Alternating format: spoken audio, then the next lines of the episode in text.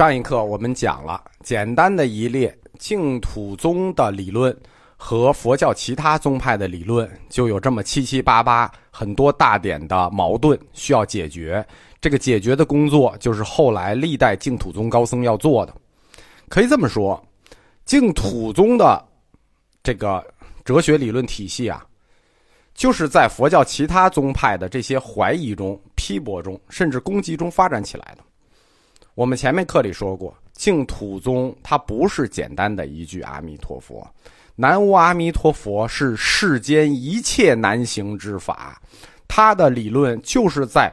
战斗中成长起来的，而且我们在很早的课里就说过，净土宗得的是佛陀的情怀，所以在情怀这个层面上，净土宗高僧是远远超越于佛教其他宗派高僧的。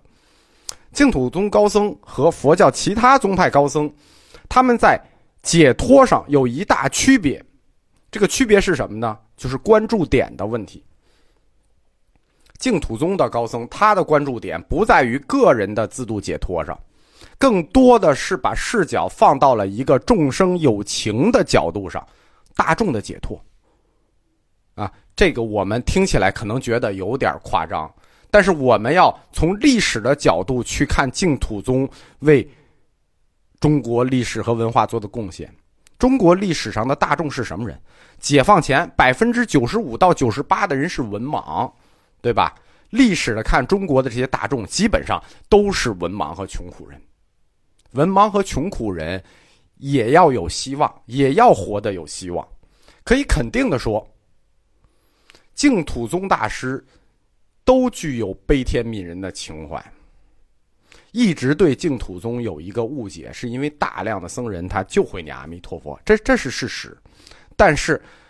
这个宗派里确实有很多才华横溢、学识渊博的高僧，他们充分发挥了净土学说那种他力解脱的理论。这种他力解脱的理论呢，就给现实中的大众、众生有情带来了来世的希望。这些高僧把净土的这个难信之法改造成了。广大群众的深信之法、易信之法，而且我们要额外提一下：如果我们看整部净土宗史，我们会发现，净土宗很多大师他最早自己就是不信的。他为什么信了呢？往往是自己得了一个重病，这个重病肯定是就不能愈的。哎，他竟然自己就痊愈了，然后就皈依了净土。哎，这种事儿很多，从初祖谭鸾到最后印光。都是得了那种肯定要挂了的病，然后竟然神奇的好了，所以这种神奇的人生体验，激发他们皈依了净土，这个很这个很正常。净土宗史里头有很多开始是，呃，都是站在净土的对立面的。这也说明，这些高僧通过自己的人生经历，理解了穷苦大众的那种内心的希望。他们对往生净土的热烈和对众生有情的痛苦感同身受，这也是这些高僧的慈悲的来源之一。当然了，净土中国净土宗净土的理论，它的塑造过程里头，历代的宗师确实吸收了中国传统文化的很多东西，比如说道家的，比如说儒家的，以及中国的。民间信仰，这在宗教的发展史上很正常。任何一个宗教都有这个特点，因为只有这样，它就会获得一种优势，就是更容易让老百姓接受。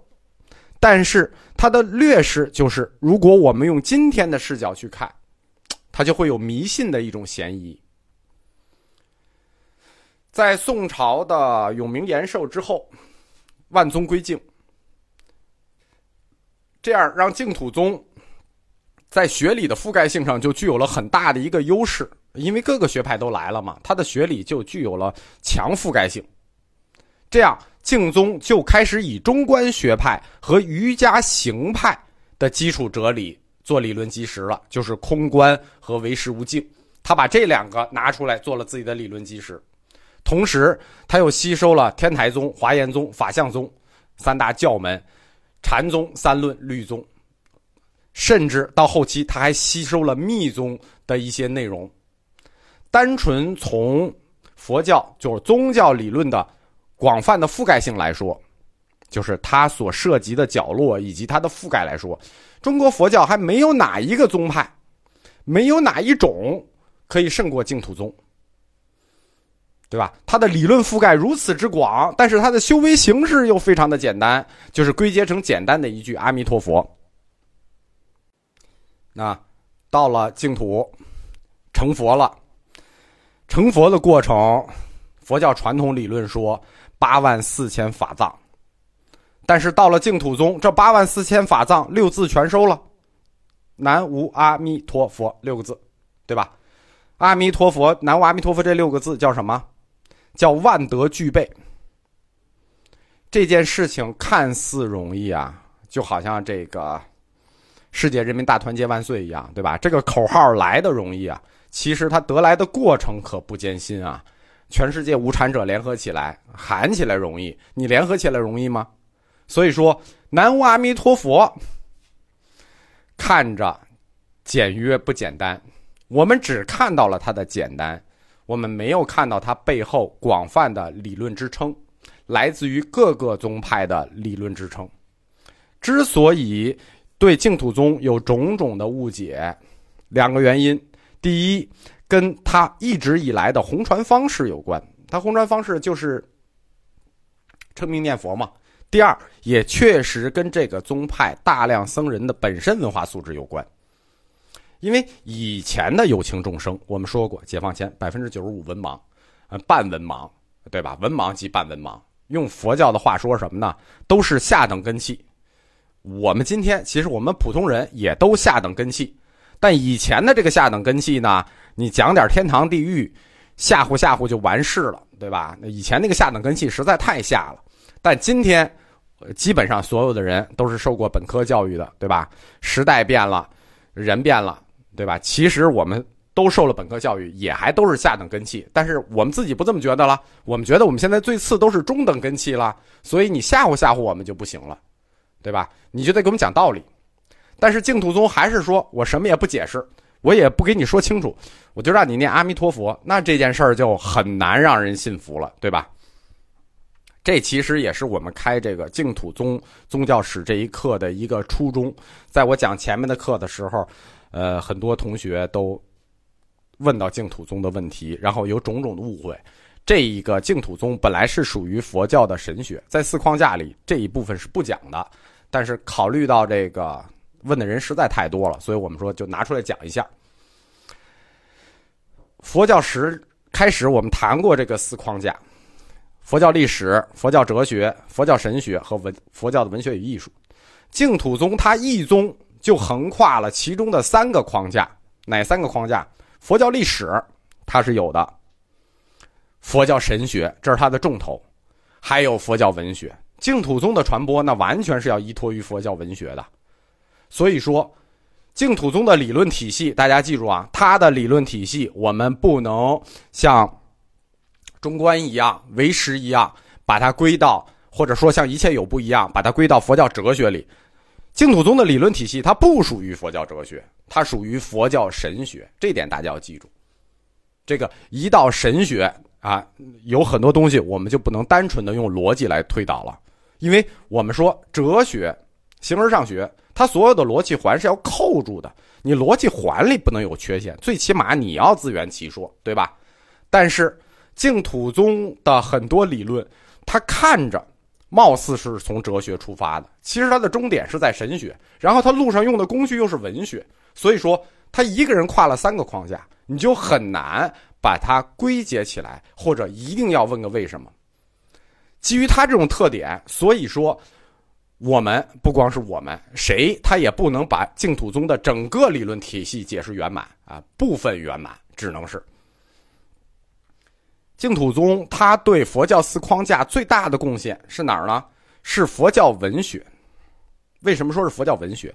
因为佛教文学的大部分过程都是劝你向善，劝你积德，劝你行善，劝你做好事。而这些故事的来源，都是大乘思想中自利利他的那种思想。这些贡献基本上都是净土宗故事贡献出来的。从宗教意义上讲，或者说整个佛教，如果说它是宗教的话，那就是因为有净土宗，它才是宗教。至少在汉传里，我们可以这么说。从宗教意义上讲，只有净土宗它才是宗教。你禅宗那不能叫宗教，对吧？只能说那是佛教哲学的一部分，佛教历史的一部分，因为它没有佛教神学。禅宗里有神学吗？它没有。没有神学，你谈什么宗教？净土宗作为宗教，只要是宗教，它就一定有悲天悯人的情怀。这个情怀就是我们常说的慈悲情怀。同时，这个宗派它对社会的人文关怀和道德关怀也更重一些。万善同归这四个字，万善同归，这是。自永明延寿以来，净土宗一直弘扬的一个旗帜，对吧？净土宗干什么？行善，万善同归，这一直是净土宗的旗帜。